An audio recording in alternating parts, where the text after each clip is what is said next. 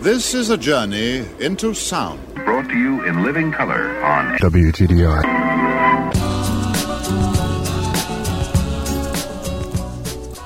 I'm Tonio Epstein. It's the Magical Mystery Tour. Join us as we dive into the heart of things, exploring new ideas and new ways of seeing and being in this wondrous, crazy world we share together. Lying on your back in the grass, you can't see a thing except for the clear blue sky, a few cotton wool clouds,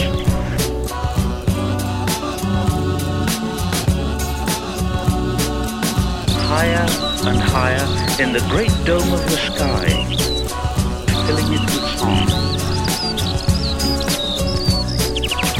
Higher and higher,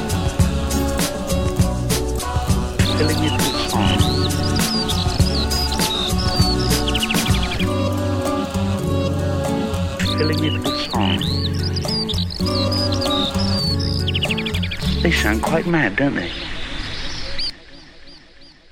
It's happening. I can feel it. How would you explain it? Information in the form of energy streams in, streams in simultaneously through all of our sensory systems in the form of energy. All of our sensory systems. And then it explodes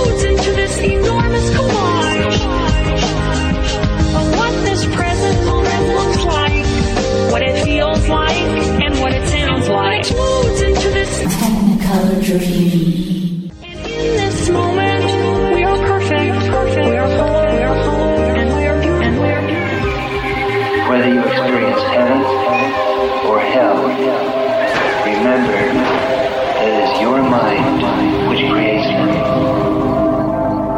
Information in the form of energy streams in, streams in simultaneously through all of our sensory systems in the form of energy.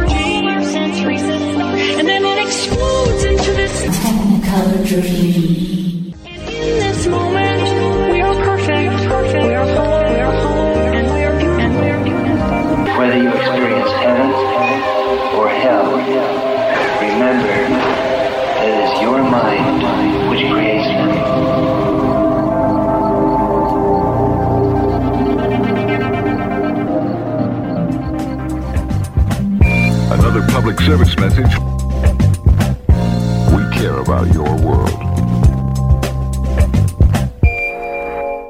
So, what I was thinking is that because it's Christmas morning, that this will be kind of like an adult version of getting to uh, open presents underneath the tree. Yeah.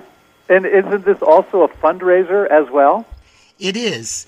I like the idea that, and here I'm just, you know, twisting the word fundraising, that we're going to raise a little fun, you know, and give a little fun as kind of a, a Christmas present to the audience.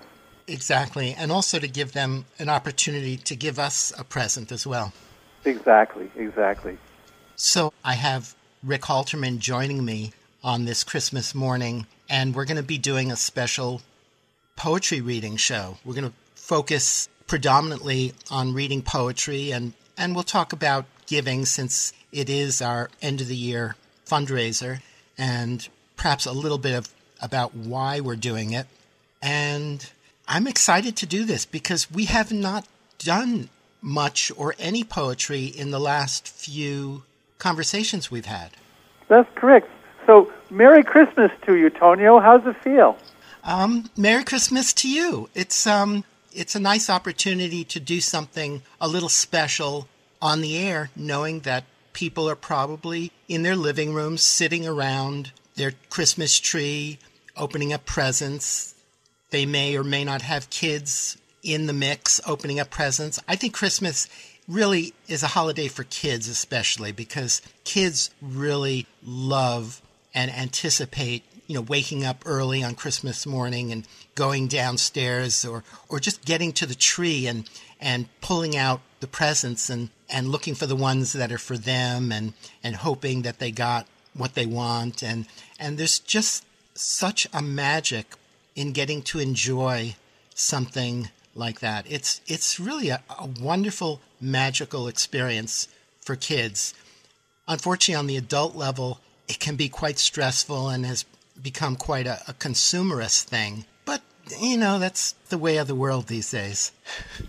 Yeah, there's a tingling, I think, at least that's the sensation I had. And the word that you had used in our correspondence prior to today was the word wonder.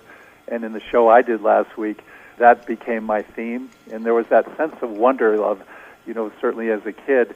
I mean, I remember once in my grandmother's house, this was in Englewood, New Jersey, and looking up at the sky on Christmas Eve, and we really wondered would there be any possibility that we could possibly see Santa and the reindeer doing the rounds?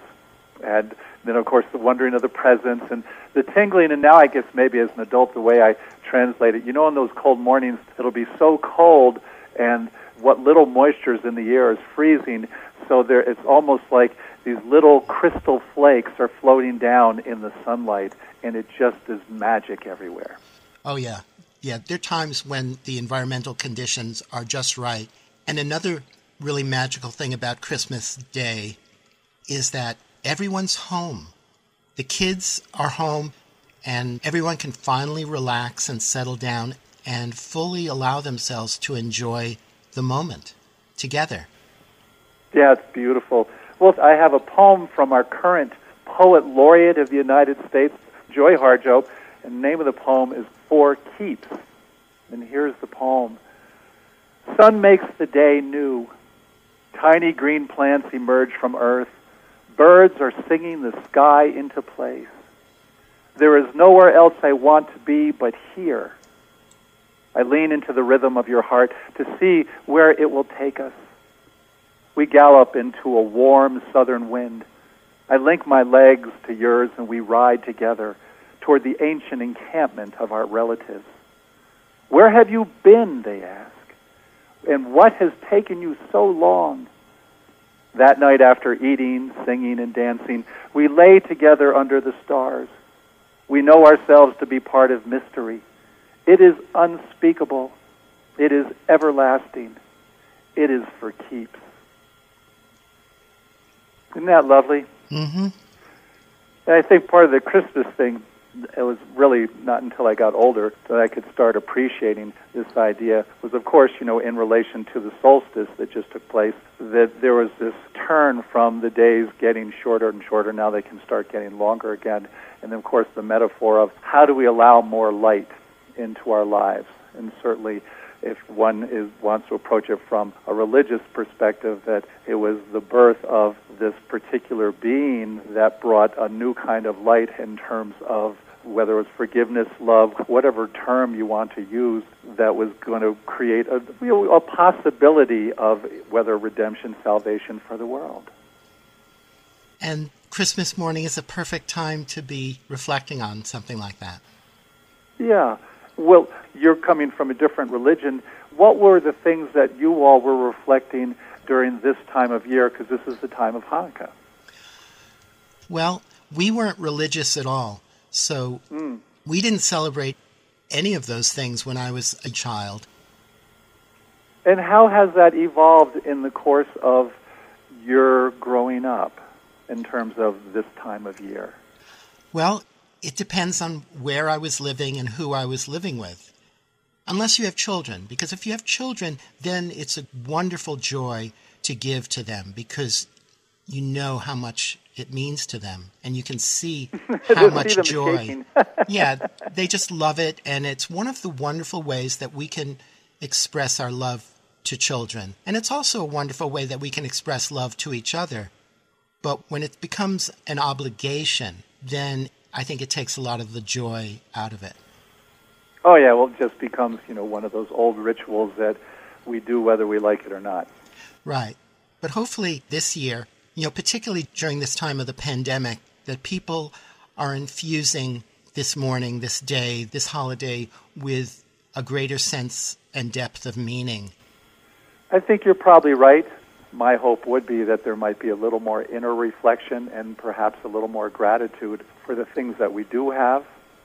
And there's a bittersweet aspect to Christmas this year because of the hardships. And even if we ourselves may not be experiencing any hardship, we know other people who are experiencing it. And we know that there are lots of people all over the world that are experiencing great hardship. So in a way, I think it's a really beautiful thing to have those different, what may seem contradictory elements contrasting each other in the same moment. And I don't think it's it's really a contradiction. I think it's it's actually much more of the nature of life that there are these different, very different elements, very different aspects of experiencing the world, all happening at least somewhat simultaneously. Yeah. So I was wondering, would you read a poem? There's that Alberto Rios poem since you were talking about giving. I'd love to hear that. Well, actually, I will read that, but I was actually thinking of reading another one that I think you'll like. I don't know who it's by, and I don't know the title of it, but it's what came to mind when you read that poem from Joy Harjo. So here it is. If I said that my love for you was like the spaces between the notes of a wren's song, would you understand? Would you perceive my love to be, therefore, hardly present, almost nothing? Or would you feel how my love is wrapped around the richest and wildest song? And if I said my love for you is like the time when the nightingale is absent from our twilight world, would you hear it as a silence? Nothing. No love. Or as an anticipation of that rich current of music which fills the heart, soul, body, mind. And if I said my love for you is like the hair's breath, would you feel it to be transient, so slight a thing? Or would you see it as life giving, wild, a thing that fills the blood and sets the hair running. Mm. That's lovely. I love how you know the the space opens up when it talks about the love being the silence between notes. That's beautiful, Tonio. I found it on the Brain Pickings website or blog. Oh, okay, yeah. Maria Popova, is that her name? Yeah, and it's a wonderful resource. I don't know if I've read this in one of our previous conversations. It would have been quite some time ago. This is Naomi Shihab Nye's, which goes back to the love that you were mentioning in the last poem, but this time it's not so much about intimate love, but more sort of a love about humanity. And it's a prose poem, and it's called Gate A4. And it's a little lengthy, but it's just that there are times I cry when I read this poem. So, Gate A4 Wandering around the Albuquerque airport terminal after learning my flight had been delayed for four hours, I heard an announcement. Quote, if anyone in the vicinity of gate A4 understands any Arabic, please come to the gate immediately, end quote. Well, one pauses these days. Gate A4 was my own gate. I went there. An older woman in full traditional Palestinian embroidered dress, just like my grandma wore, was crumpled to the floor wailing loudly. Help! said the flight service person. Talk to her. What's her problem? We told her the flight was going to be late and she did this. I stooped to put my arm around the woman and spoke to her haltingly. Shudawa, Shubidak, Habibti, Stani Shwe, Midfalik, Shubid Saswi. The minute she heard any word she knew, however poorly used, she stopped crying. She thought the flight had been canceled entirely. She needed to be in El Paso for major medical treatment the next day. I said, No, we're fine. You'll get there, just later. Who's picking you up? Let's call him. We called her son, and I spoke with him in English. I told him I would stay with his mother till we got on the plane and would ride next to her, Southwest. She talked to him. Then we called her other sons just for the fun of it. Then we called my dad, and he and she spoke for a while in Arabic and found out, of course, they had 10 shared friends. Then I thought, just for the heck of it, why not call some Palestinian poets I know and let them chat with her? This all took up about two hours. She was laughing a lot by then, telling about her life, patting my knee, answering questions. She had pulled a sack of homemade mamul cookies, little powdered sugar crumbly mounds stuffed with dates and nuts out of her bag and was offering them to all of the women at the gate. To my amazement, not a single woman declined one. It was like a sacrament. the traveler from Argentina, the mom from California, the lovely woman from Laredo. We were all covered with the same powdered sugar and smiling. There is no better cookie. And then the airline broke out free beverages from huge coolers, and two little girls from our flight ran around serving us all apple juice, and they were covered with powdered sugar too. And I noticed my new best friend. By now we were holding hands, had a potted plant poking out of her bag, some medicinal thing with green furry leaves. Such an old country tradition. Always carry a plant. Always stay rooted to somewhere. And I looked around that gate of late and weary ones, and I thought, this is the world I want to live in. The shared world. Not a single person in that gate, once the crying of confusion stopped, seemed apprehensive about any other person. They took the cookies. I wanted to hug all those other women too. This can still happen anywhere. Not everything is lost. I love that. That's such a beautiful poem. Isn't that great? Such a beautiful See story. how the world can still find ways to connect, and maybe the least likely of situations, and find that there is really a shared humanity. And maybe that's part of this crazy time we're going through, that there is a shared humanity, and you know, just by sharing in that, and maybe who knows, talking to each other over the phone, you know, about experiences, however we can do it, that there a new kind of closeness may come through. In fact, it was my sister who reminded me, oh, I, I think a month or so ago, my father was born during the last pandemic, which was so fascinating. And obviously, he did fine. He lived a wonderful, long life. He's no longer with us. And I'm thinking, in fact, my partner right now is in California, and she's with her daughter who's about to give birth as well. Wow. And I thought, wow, what a holiday. In the middle of all this, it's Christmas, and she's expecting on the 28th, so of course it could happen any time. And I'm thinking, wow, here's that birth again. Here's this new life. And what an amazing example of the juxtaposition of the circumstances that we're living in today. All this chaos around the election and around the pandemic, and yet all these magical experiences of experiencing and re experiencing our shared humanity together. Yeah, and you know how life persists regardless of you know what whatever we're hearing on the news, and it doesn't matter what which news source you're subscribing to, but there's such a I think this is how news is. It really wants to grab and hold our attention, and sometimes it's a matter for me at least. I have to pry myself away from that. Go out in the woods snowshoeing, for instance. Go swimming laps where I can separate myself from that part of the world and then somehow be reconnected with what I would consider the natural world. Mm-hmm.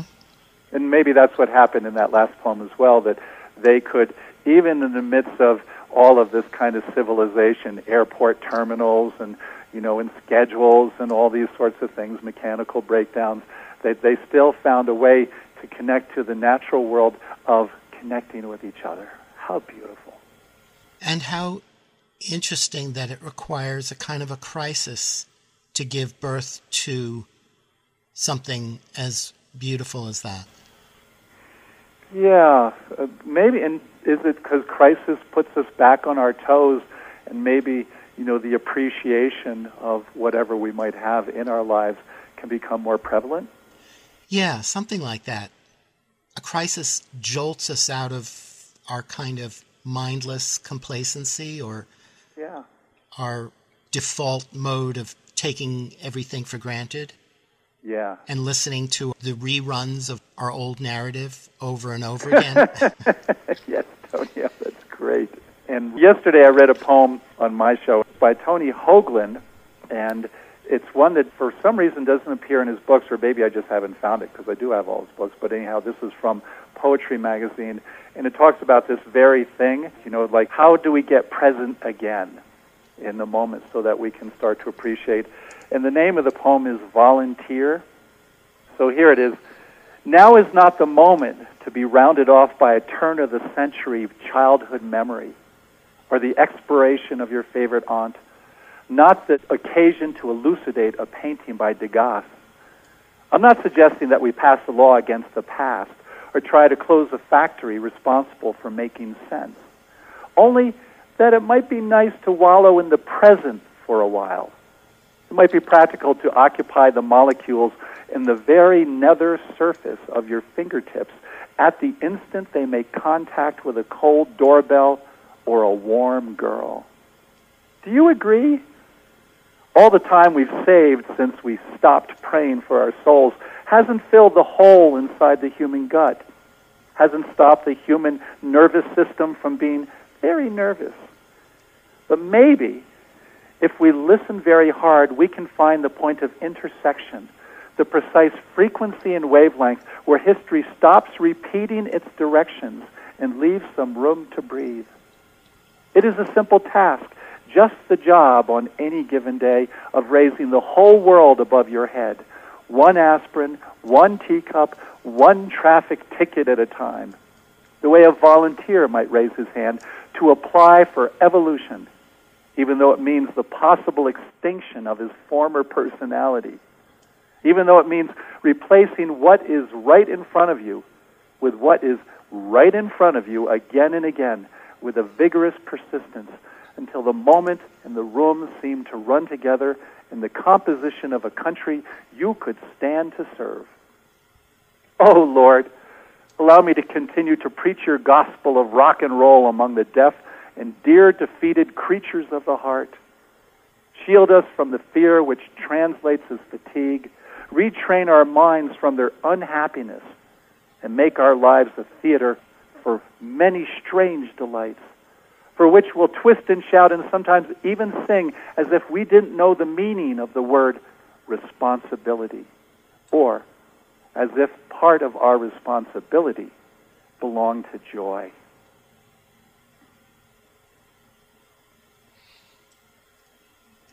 Yeah, that was perfect.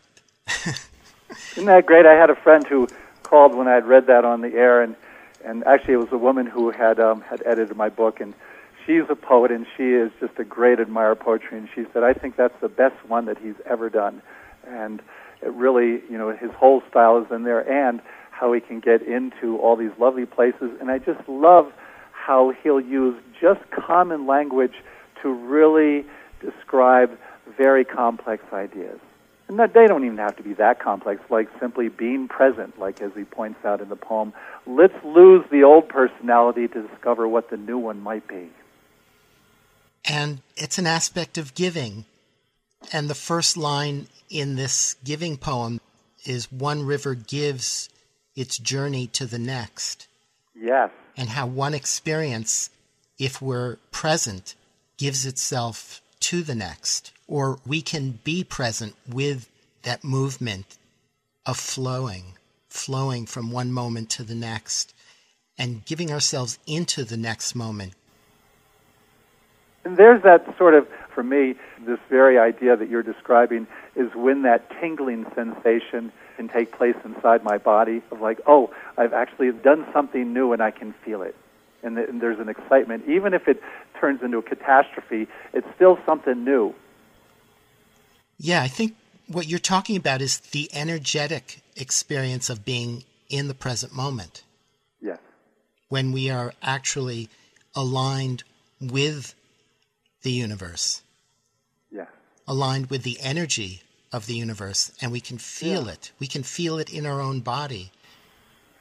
So, when you, for instance, are conducting an interview and you know you can feel that things are really flowing beautifully, What's the sensation that happens inside of you when that moment occurs? Or are you so embroiled in the interview that you're really more focused on the interview than like, oh, here's this other experience happening inside my body? Oh, I'm just immersed in, in the experience of the interview. I'm not reflecting on it. Every once in a while, I'll, st- you know, I'll have that. I'll have a moment where I step outside of it and just acknowledge that, wow, this interview is going amazingly well in a way, that's that's missing out on the interview for that moment. Yes, I know. I know what you mean. And since you had mentioned that poem about giving, do you want to go ahead and read that, the Alberto Rios poem? Okay, yeah, it's a good time to do that. And also, it's a wonderful opportunity for our listeners to think about giving because it is our end of the year fundraiser and we're trying to raise $50,000, which is actually more than we've ever tried to raise before because this radio station is going through a whole new evolutionary phase from being owned by the college here and it's in the process of being gifted to the community because the college can no longer afford to run it and pay for, you know, take financial responsibility for the station anymore because it's going through, it's been going through massive financial challenges, as are many small colleges. So it's going to take a few months and some legal hoops to jump through, but we're going to become a community owned and run and for the community radio station.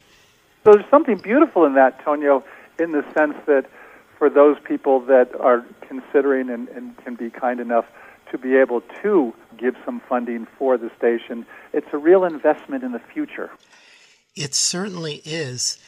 It's an investment in the future and it's also an investment into the now because going into this fundraiser, we only had enough money to keep us on the air until the end of this month, which is like a week away. Wow. And so far, it's my understanding that we've raised about $34,000. Well, congratulations. That's fantastic. Yeah. So we still need to raise another $16,000, and we're going to need all of you out there to pitch in.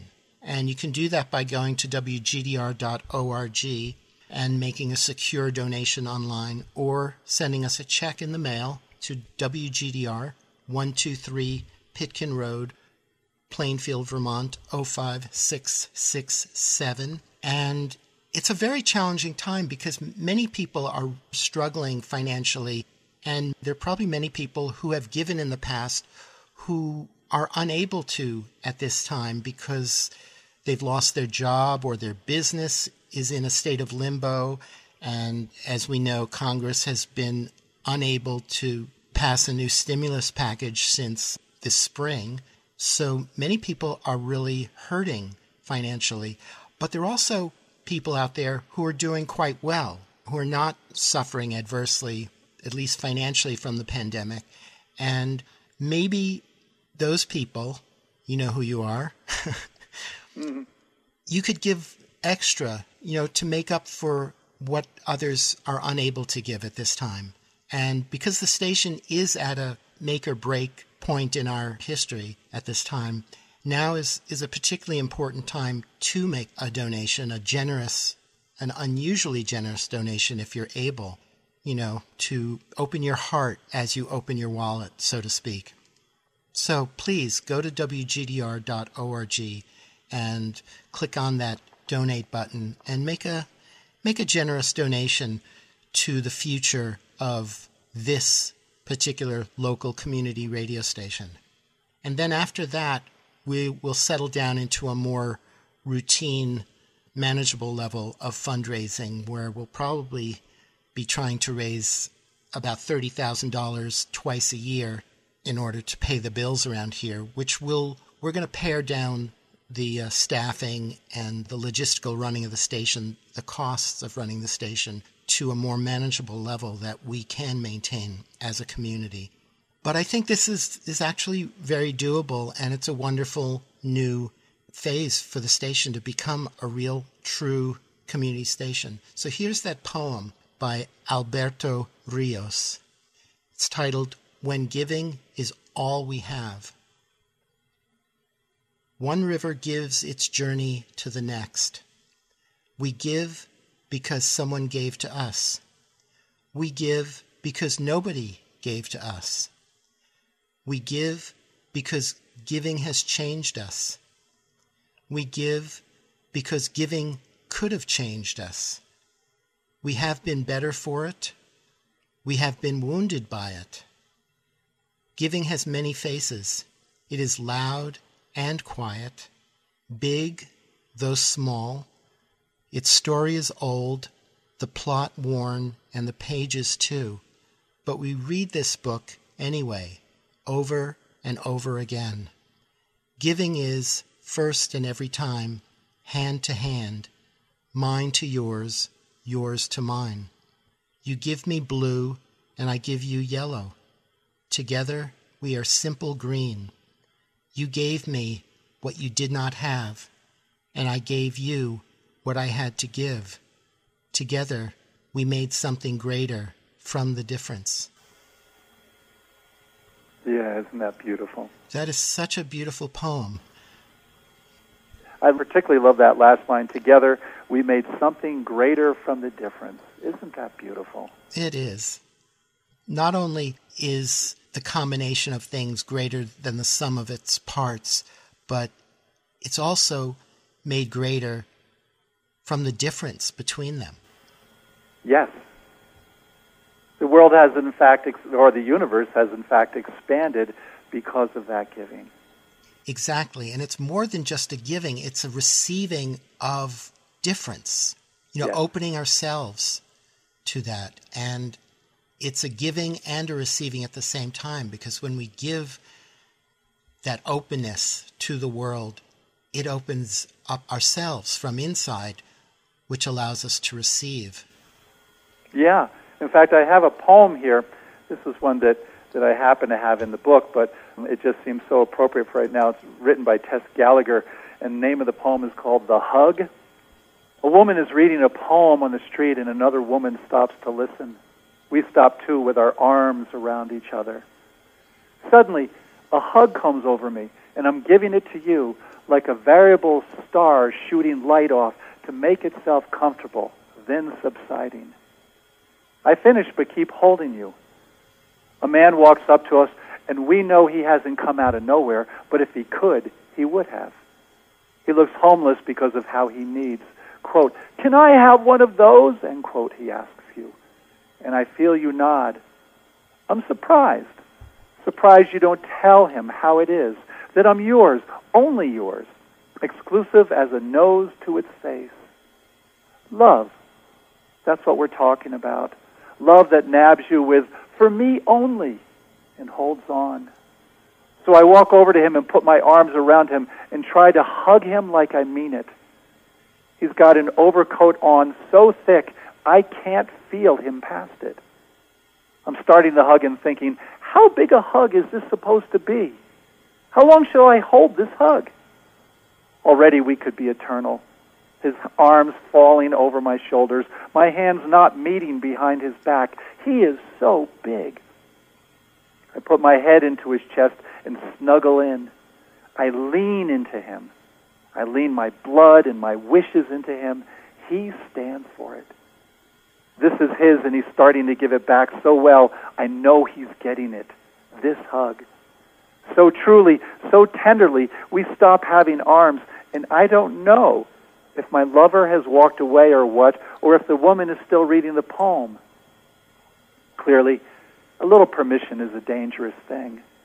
But when you hug someone, you want it to be a masterpiece of connection, the way the button on his coat will leave the imprint of a planet on my cheek when I walk away, when I try to find some place to go back to.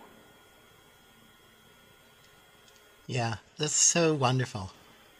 So there's that same thing of something new evolves through this, well, really taking kind of a chance. You know, and she really wants to, she wants to deliver that hug for whatever reason, and she really wants to make that connection. And then she realizes that, wow, it took her to a place she never even imagined. Mm-hmm. Yeah, she wanted to totally immerse herself into the authenticity of that experience, Yeah. to fully give herself into that that experience. goes back to what I think what you were talking about earlier, Tonio. If we can be that present to get so fully immersed, there's of course you know there's the unknown part of as far as so what's really happening here, rather than me just falling back on my old beliefs and patterns.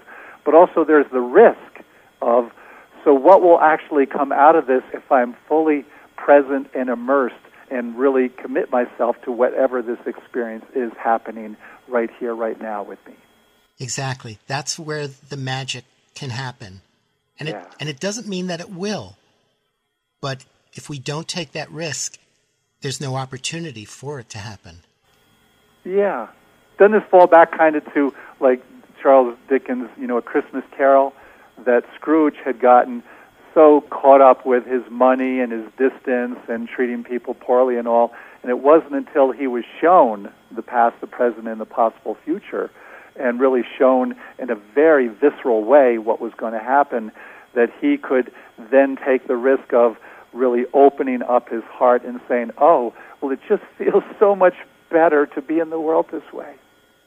Yeah, and in that story, he's shown what he is missing and what he has been missing, and what others, no matter how poor they may be or how much he has learned to look down upon, that they are experiencing something much richer and much more life giving, life affirming, and delicious than anything he has been experiencing. It's really a classic theme in literature that that but uh, we we see it also in you know film and the arts in general, which is there's the false belief that having financial riches to bolster one's sense of self-esteem and self-worth through finances is going to get you further in the world than having the riches of just the purity and the gorgeousness of love. Or being in control, Yeah. Being attached, yes. Or just being in total control of one's life circumstances, mm-hmm. which also has the effect of blocking out other possibility. Yeah. Yeah, just like in the poem that I had read, which was that somebody, and I think a lot of times, certainly now, if somebody offered, said, you know, I want a hug, you know, that would be a very difficult thing to ponder in the course of this pandemic. I mean, I see people hitchhiking here around northern New Mexico, some of them wearing masks, some of them not wearing masks, and I wonder myself, for the person who's not wearing a mask, how much more difficult it will be to get a ride with someone. I would think it would be very difficult to get a ride in general these days. But that's an interesting thing, you know, knowing that apparently LA now has a million homeless people because of people who have been evicted or for whatever reason, you know, financially they can't afford to live in a physical residence. That there are a million people on the street in LA right now. And I wonder how many of them are are refugees of the fires that have occurred. Mm-hmm. Great question. You know, in addition to people who have lost their jobs and due to businesses going out of business or or whatever that case may be. Yeah. So I have another short poem to follow up what you just shared. Great. Very short. It's E. E. Cummings, titled Love is a Place. Love is a place, and through this place of love move all places. Yes is a world, and in this world of yes live all worlds.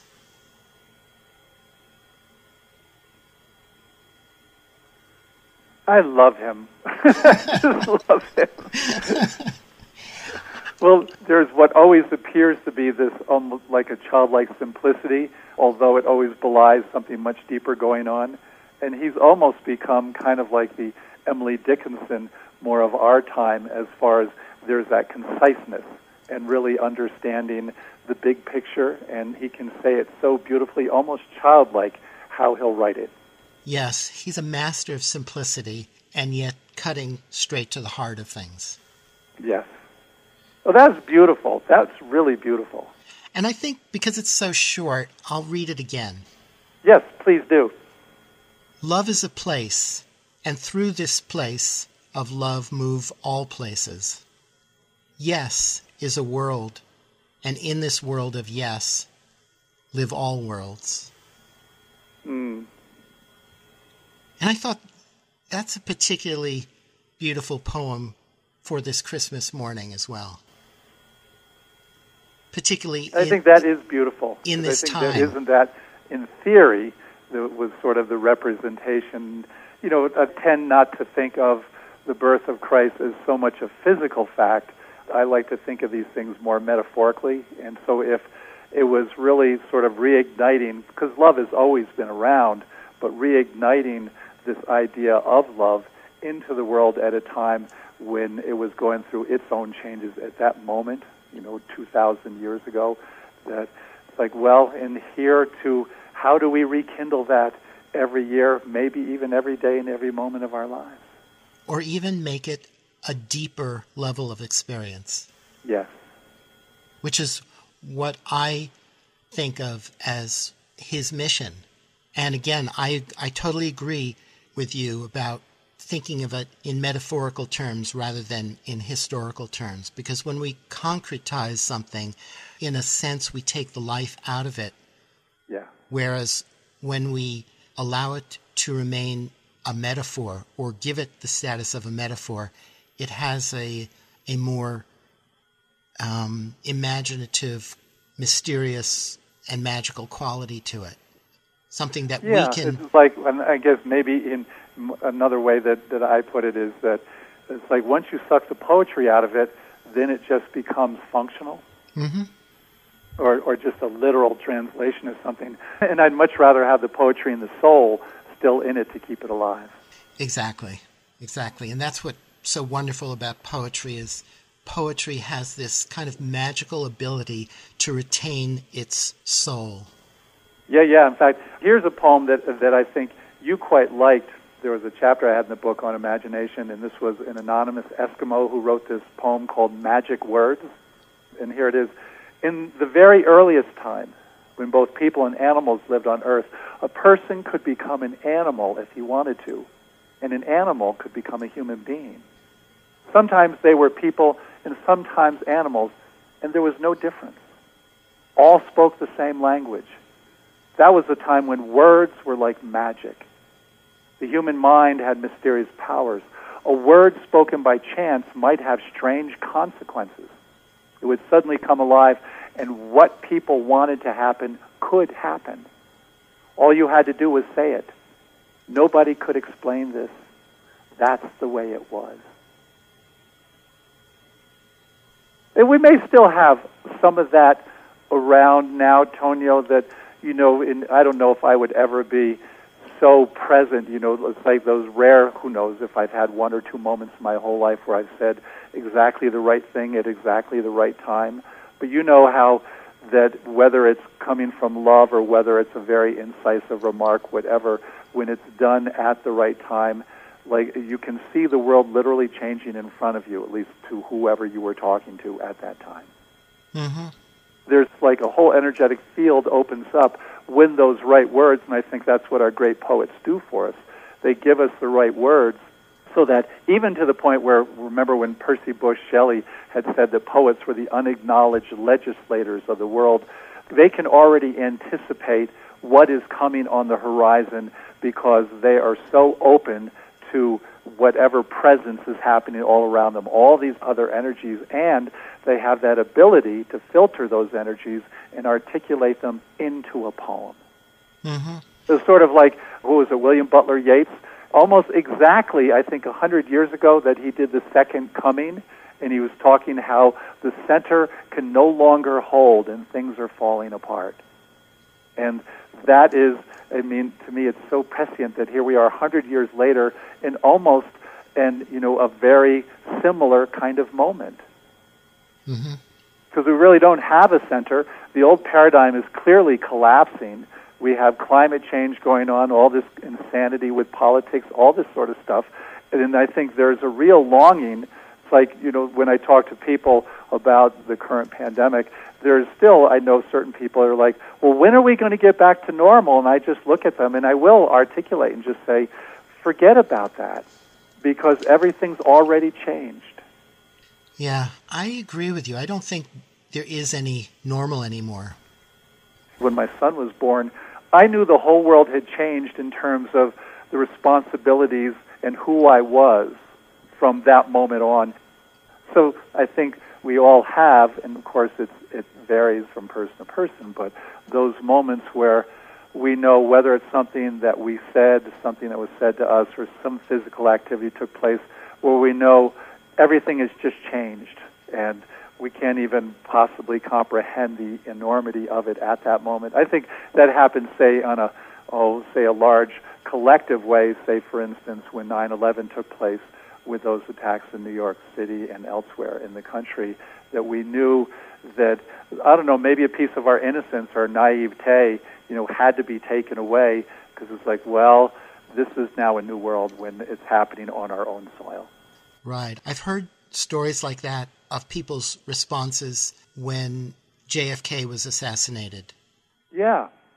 That that was like the first real dramatic shattering of our American illusion of security and kind of sense of magical exceptionalism or or being totally insulated and safe in our part of the world. Yeah. So we have. Yeah, so it's interesting. There are those pictures from the New York Times, pictures from the whole year, which were amazing. And some of those pictures, like seeing the daughter hugging her grandmother through a plastic sheet, that there was a very real reality to this, or like right in the actual room in the hospital where somebody is being put on a ventilator, things like that. And there was something quite visceral of like, oh, my little comfort zone of you know, like going out and snowshoeing in the woods or something has now been completely opened up to, wow, there are some people really going through some real, real, real stuff right now. Mm-hmm. And then, of course, it's a great opportunity for me to send prayers, to do whatever, so that, well, let me put it this way I don't want to make the situation any worse than it has to be because some people, as you pointed out, are really struggling right now. Yeah, I think there's great love and wisdom and compassion in not doing harm. Yes. And being mindful of the potential harm that we can have upon the world, even inadvertently. And I think what you're expressing is so beautiful, Tonio, because that would be back to this love that we're talking about, and maybe this energy that that this time of year is, you know, here to remind us of how can we be more loving as we go out in the world rather than coming from a different place that does not promote that or actually might detract from that very idea. And perhaps infuse more of our life with the spirit of giving mm-hmm. rather than just on Christmas Day or for the Christmas holiday. And giving not so much as giving things or presents to other people, but giving in a deeper, more metaphorical way, giving of what we sense is most needed in any situation, and being mindful to think about or feel into what is needed, whether it's the person in front of us or the situation that we're in. And instead of thinking in terms of what do I need and what can I get out of this, rather, what can I give into this? How can I make this better? How can I serve? Yeah, and this, this wonderful line or concept how can I better serve life in mm-hmm. this situation or in this moment? Yeah, and another angle on this very same idea is that if one has done whatever inner work inside, and hopefully we're all doing that to whatever extent is necessary, it's actually it's our presence in the world mm-hmm. that we are being who we truly are. We're being honest. We're being authentic, and that we can step up in the very way you just described. Yes, and I think it requires our being in that state of presence within ourselves to be in that kind of metaphorical portal state where we are connected to everything else.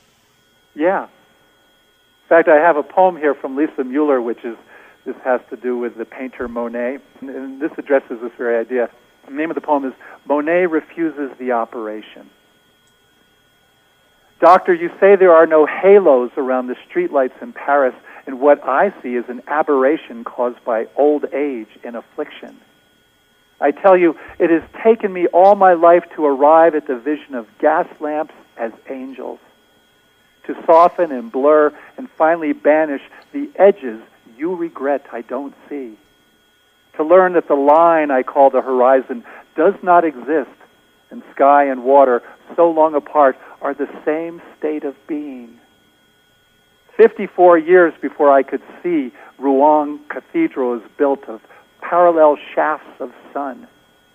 And now you want to restore my youthful errors, fixed notions of top and bottom, the illusion of three dimensional space, wisteria separate from the bridge it covers.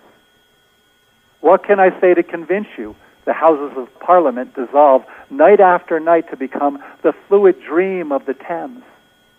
I will not return to a universe of objects that don't know each other, as if islands were not the lost children of one great continent. The world is flux, and light becomes what it touches, becomes water, lilies on water, above and below water, becomes lilac and mauve and yellow and white and cerulean lamps, small fists passing sunlight so quickly to one another that it would take long streaming hair inside my brush to catch it. To paint the speed of light. Our weighted shapes, these verticals, burn to mix with air and change our bones, skin, clothes to gases.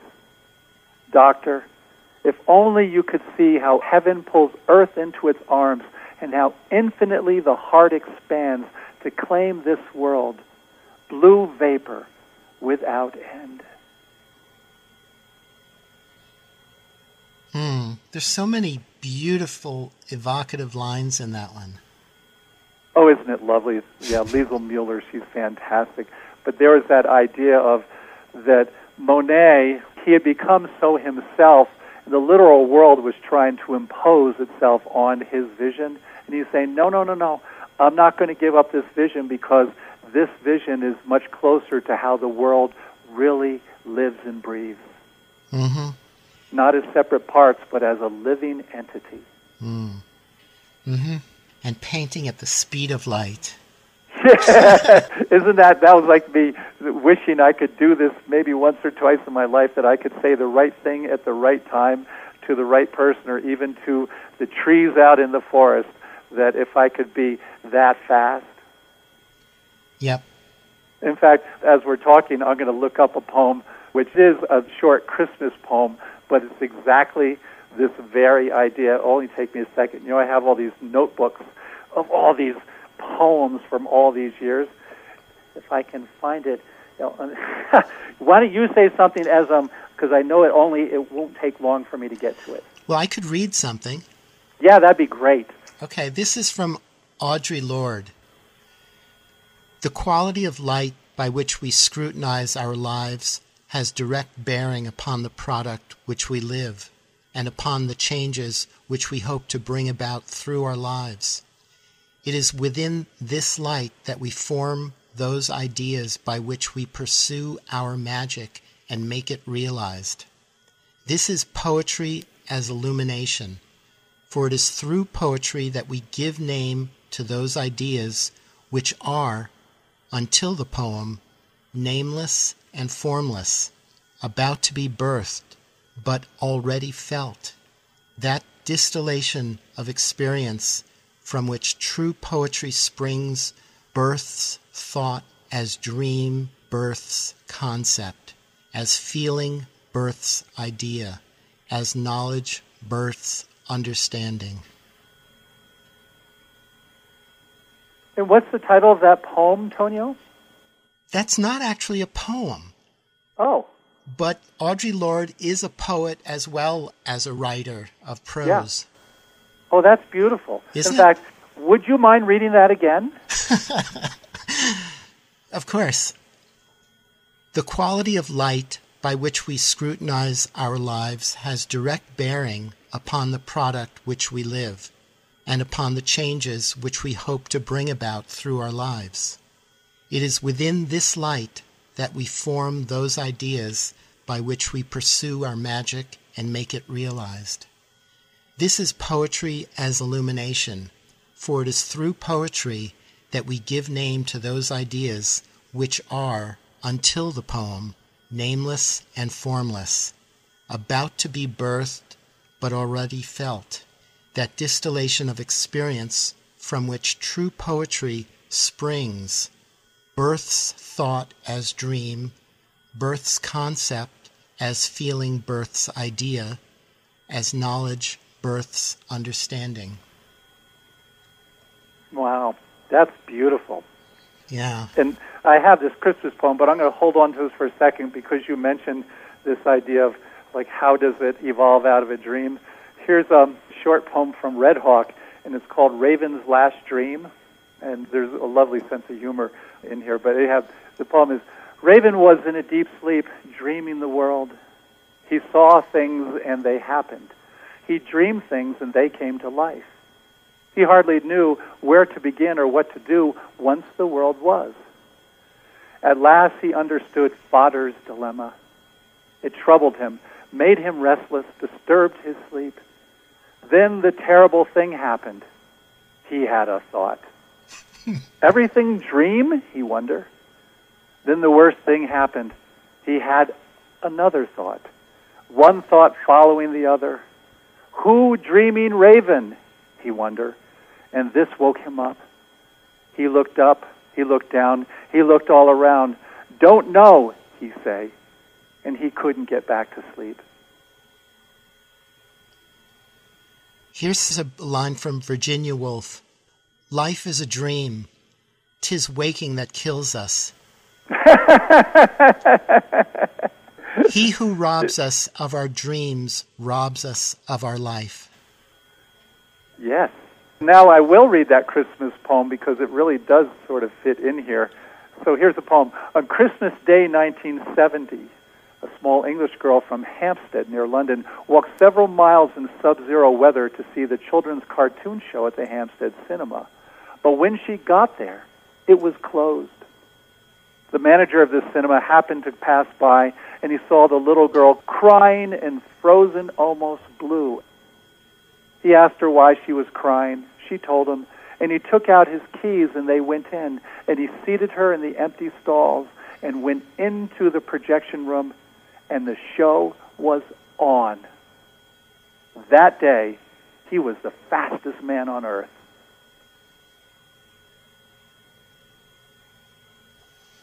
Isn't that great? That's, you know, once again to be able to respond so perfectly to a moment. Yeah, that's why I couldn't say anything because I was on that edge of tears. the fastest man on earth. I mean, and it was great because I remember. Did you ever watch the Superman TV show when you were growing up? Oh yeah. And wasn't that part of his nomiker? Was that he was, you know, the fastest man on earth? Well, he was faster than a speeding bullet. That's right, faster than a speeding bullet. And I loved how in this poem he switched it up to say that, you know, just by doing an ordinary act, one can become the fastest person on earth. By responding, by being free enough and open enough and open hearted enough to respond to her desire in that Yeah. moment. He was the fastest man on earth because he didn't allow anything in the way of him actually doing that. Yes, that's it. And I think that's part of certainly, you know, the all the Christmas stories that we hear is that when all of the things can be taken out of the way, it really does just come down to this loving and however it might be expressed towards the world and towards yourself. Mm-hmm. Exactly. And here's a line from John Keats I am certain of nothing but the holiness of the heart's affections and the truth of the imagination. Yeah, that is so gorgeous. And the last three or four interviews I've done have been in this realm of imagination and creativity and how it connects with the essence of life and growing and dealing with all the issues that we face in this world in our lives and the power Well, I, I believe wasn't uh, wasn't it Einstein who said that imagination was the preview of life's coming attractions, something like that. He said something But I thought it was something like imagination is far more valuable than any other faculty. I don't remember exactly what it was, but it was it was a very powerful affirmation of the value and significance of imagination over the things we usually consider to be more important in this material scientific world. Yeah, the literal world. And I know it's sort of sad, and we, you and I have talked about this in our previous conversations, how a lot of that imagination seems to be getting weaned out of education. Oh, it's always been weaned out of education, at least to a large degree, but now it's being completely extracted. All traces of it are being extracted from education. Yeah. It, you know, it's like when we think again about Christmas Day, if we just want to talk about a literal event that to me that you know there's something just in, from a historical point of view but i remember how joseph campbell once had said you know the problem with religions is that when they just resort to just historical facts at that point and they lose the metaphor in, in essence he says then they are in big trouble mm-hmm. yes but it's the story of our lives too you know when people want to get hung up on you know I, I remember i was I was hearing something, and this was with a fellow noetic practitioner, and he was talking about destiny moments. I was like, well, that sounds like identity to me. And yes, things can change, but I don't need to keep going back to that same moment, say, when a relationship ended. I'm far more interested in have I learned anything since that time because of that event? Or, have I grown? Right. Or when I go back to the memory of that moment, do I discover something completely new about it. Absolutely. You know, it's funny. It was funny. a few years ago. I was visiting my mother back east, and she was, I think, turning 92, and she wanted me to take her to the driver's license bureau to renew her license, and it all went well. And as I sat there, I was looking across the street, and there was this building where I used to go in at age 10 every Wednesday. It was a Wednesday afternoon after school. I had had swimmer's ear, and I would go down these steps, and this doctor was not in the least bit compassionate. And he was always, of course, probing inside my ear, and I had an infection, all that. Even one time, he even threatened me with physical violence. He was going to hit me because he wanted to stuff a tube, which he'd done once before, about six or eight inches up my nose. And as a kid, I couldn't bear it. And so interesting when I sat there and I was looking at those steps, and there was this utter neutrality of looking at it again and going, oh, wow, that was then, but it's not now. And an example for me, I reflect back on a relationship that I had many, many years ago, a very, very challenging relationship in which I felt like I was literally in hell for a period of about nine months, you know, fluctuating in and out between heaven and hell. But the moments of hell were very often and devastating. And reflecting back on it, you know, feeling those moments where I felt this complete loss of the love that I so cherished and was missing. And while reflecting on it, I actually got to experience all the love that was actually there. Oh, how beautiful. Surrounding that that moment of, of despair and confusion and sense of loss. And was there a bunch of work that took place for you to get to this other perspective? Yeah, life. Yeah. Decades of life. Beats, beats you right up, doesn't it? but yeah, there was there was a lot of self reflection and and desire desire to to make something more meaningful out of my life experience than just a history of calamity and despair. You know, along the lines of of what Viktor Frankl wrote about so beautifully. And I love that idea. I mean, I sometimes wonder, and tell me if, if this resonates with you or not, that this whole process of living is, in a sense, wearing us down to become who we really are. Yes. I think that's a beautiful notion that you could look at life as being half of our life is creating all these stories, and then the second half of our life is unraveling them to get back Yeah. to where we began in the first place. Yes. Yeah, yeah. Isn't that lovely? Mm-hmm. Yeah, there's um there's another Tony Hoagland poem that I have here and it's called Better Than Expected. And this is kind of where we are in the conversation. The poem is Things were not as bad as I had thought. The scrape in the fender of the rented car could be hidden with a little white paint before I returned it to the agency. The CD of New Age music, which I disliked at first, with its synthetic wind of pulsing jellyfish, does a remarkable job of slowing down my heart. Merely to have survived to this point is already the most unlikely triumph. To still be breathing and trying to improve. Things are definitely better than expected. I'm not on trial for anything. I have given up on the idea of great success. The oncologist says the x ray shows no quote unquote abnormalities. You know, Tony had pancreatic cancer, so this is quite real what he's writing about. We're always trying to come to a decision, always in a place where we are making up our minds whether the soup is good, the flower's pretty, whether we are fortunate or poor. All my life I've been loved by women, held up by water, ignored by war. I have outlasted the voluntary numbness I required to remain alive. Why shouldn't I be able? Why shouldn't I be able now to walk down the street under the overhanging trees and raise my arms and say that the rain shaking down from the leaves is not an inconvenience, but a joy?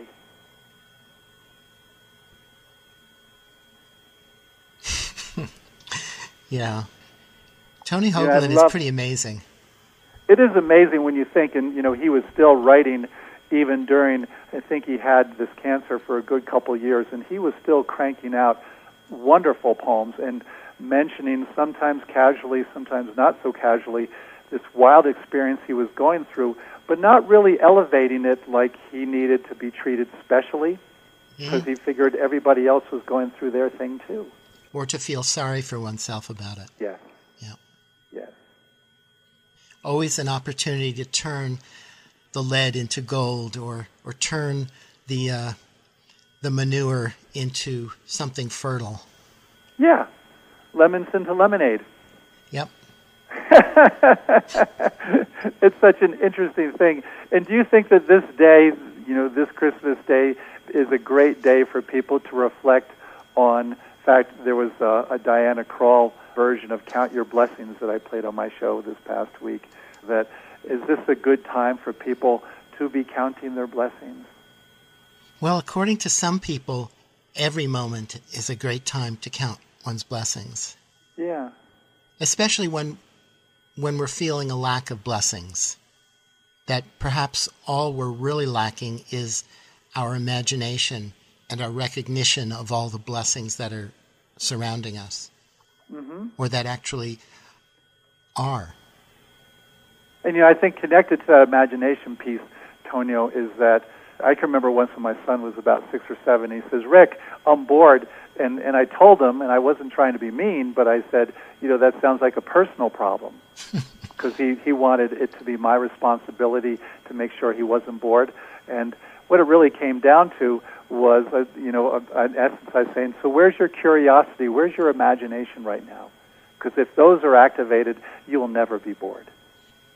So, you know, from that imagination point of view, here's um, a poem from Morton Marcus.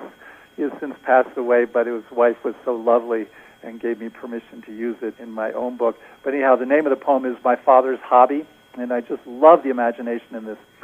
My father's hobby was collecting sneezes. No stamps or coins for him. The stuff of life, he said, of life. My mother and brothers shook their heads. His friends smirked, but he hurt no one. Was an honest electrician, and everyone eventually shrugged it off as a harmless quirk. As his closest friend, Manny Borak, told my mom, it could be worse. Dad would mount the sneezes on glass slides he carried in his pockets everywhere he went. Some sneezes represented flower petals, others sea foam, amoebas, insect wings, still others fan shaped, fingerless, foetal hands, splatters of raindrops, or empty cocoons. Next, he stained the specimens magenta, turquoise, egg yolk yellow, and placed them in the glass cases that stood in all the rooms. Late at night, when the family slept, he'd arrange handfuls of the slides on the light table in his study, and, switching off the lamp, he would peer down at them and smile. One night, a small boy with bad dreams, I crept terrified through the darkened house to the study.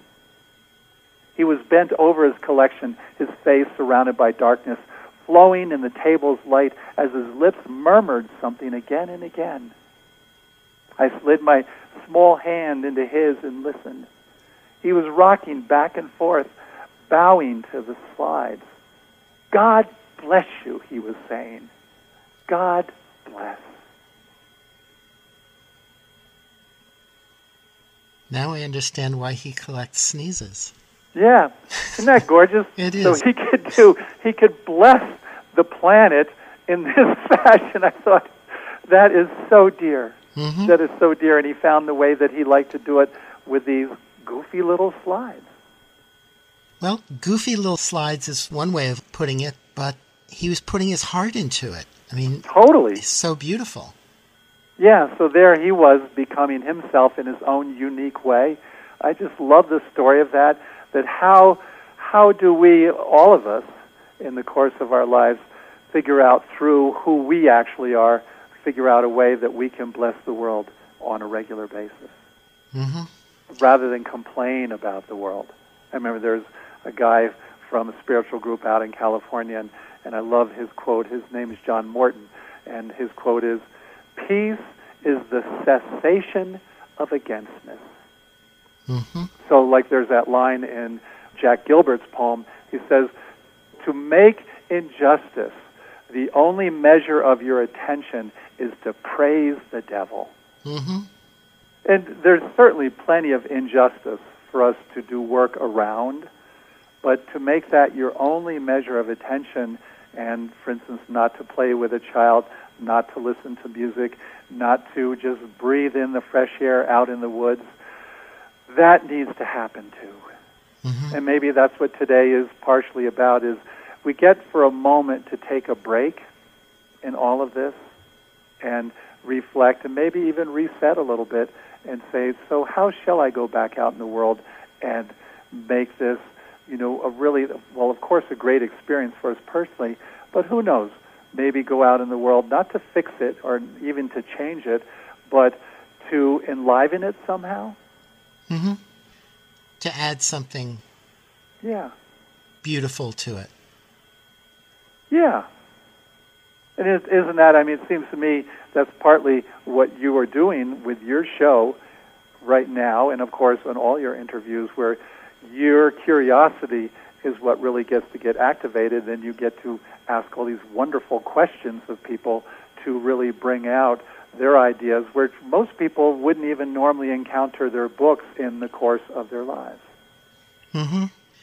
Yeah, I always hope that my sharing these experiences and these interviews will, will add something to the world and to people's lives. But I, I never know if that really is the case. But I always hope that I can share something that's worth something to somebody else. You know, it's the same dilemma I go through, Tonio, that, you know, I'll be doing my radio show, which is, you know, I combine jazz with poetry. And there'll be moments where I'm sitting there by myself, like I might be in tears or going, wow, Rick, you finally got like this one little segue beautifully together, whatever it was.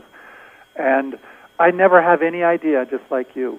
Although, when I did the show this past week, I don't know, four or five people called, and some who I had no idea who they were, and just say, Rick, we're just so glad you're still doing this, and thank you for bringing this to us um, every week.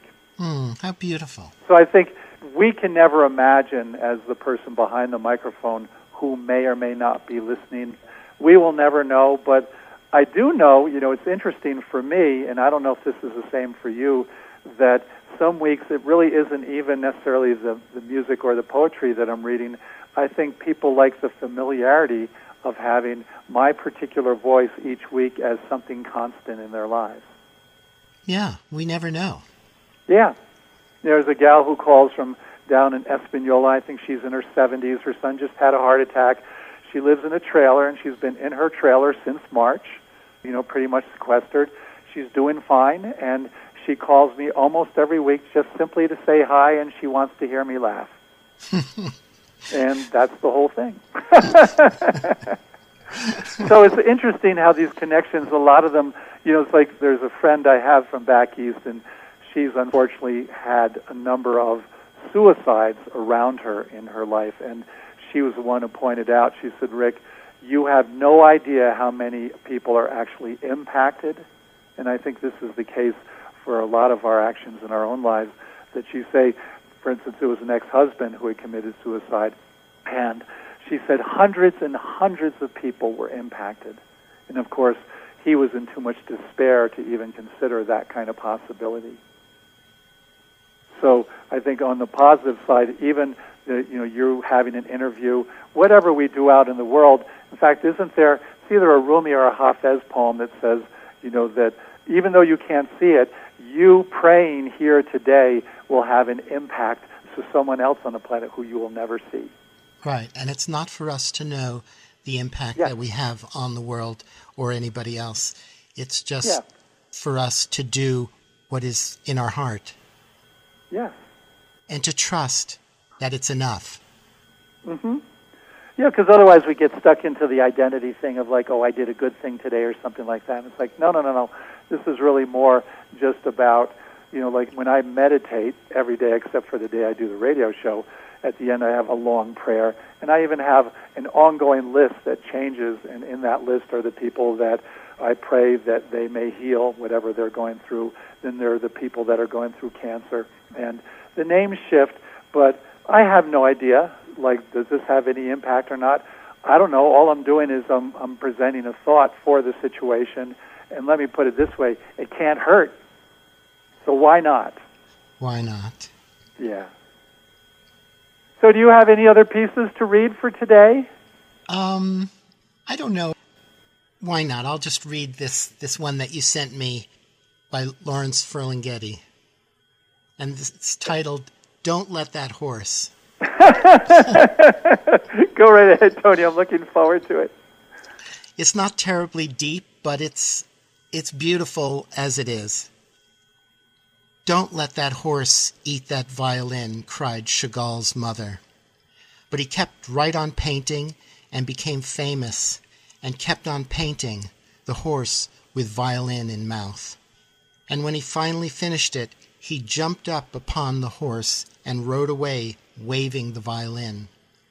And then, with a low bow, gave it to the first naked nude he ran across, and there were no strings attached. Isn't that great? I love stuff like that. Well, and how's that for somebody doing exactly what they, you know, like becoming who they really are and doing what it is that they, you know, is like in that Monet poem is like, but doctor, this is how I see the world. hmm That's beautiful. It doesn't need to have any pretensions of depth. It can just be itself. And to me, that may be one of the most loving acts we can do is just becoming ourselves and sharing that in the world in whatever way. And it could be just with a prayer. It could be with like, you know, doing something like on the radio. It Could be with a painting. It could be any way at all. It could be just by feeling good in the morning. hmm And it's not for us to imagine what anybody else might need or want out there and how we can fulfill it. Well, it's definitely not to fix by any means, but at the same time, we have an organization in northern New Mexico which is called the Food Depot, and it originates out of Santa Fe, and and I contribute to them. You know, they send out these succinct little flyers that say your twenty-five dollars will buy eighty meals for people you know who are in need in this part of the country. So there it's like I can afford this, I can do that, and does it make me feel better or anything? No, I just think it's the right thing to do if I have the resources available, and I imagine this would be for your listeners also. If they have the resources available to keep this dear, precious radio station, community radio, alive, it would be a great thing for them to contribute. hmm WGDR.org is the place to do it. That's perfect. Do you want to finish there, Tonio? Yeah, yeah, I've enjoyed this so much. This has been a, wonderful, wonderful conversation. It's been great, Tonio. It's made my day and probably made my holiday. And I, all I can do is thank you so much for providing the opportunity to make it happen. Well, thank you so much for sharing this with me. And Merry Christmas to you and to everybody. And to you as well. And until next time, and we'll have to do another one like this. Oh, that'll be fun. You pick the topic, and we can do our research, and we can just go crazy. And also, feel free to pick a topic yourself, and we can combine topics. Oh, yeah, that would be fun. Mm-hmm. I'll work on that, and I won't make it a New Year's resolution, but I will definitely think about it. Oh, yeah, give yourself all the time in the world. okay. Take care, and Happy New Year to you. And Happy New Year to you, too, and be well. Thanks so much. Bye bye.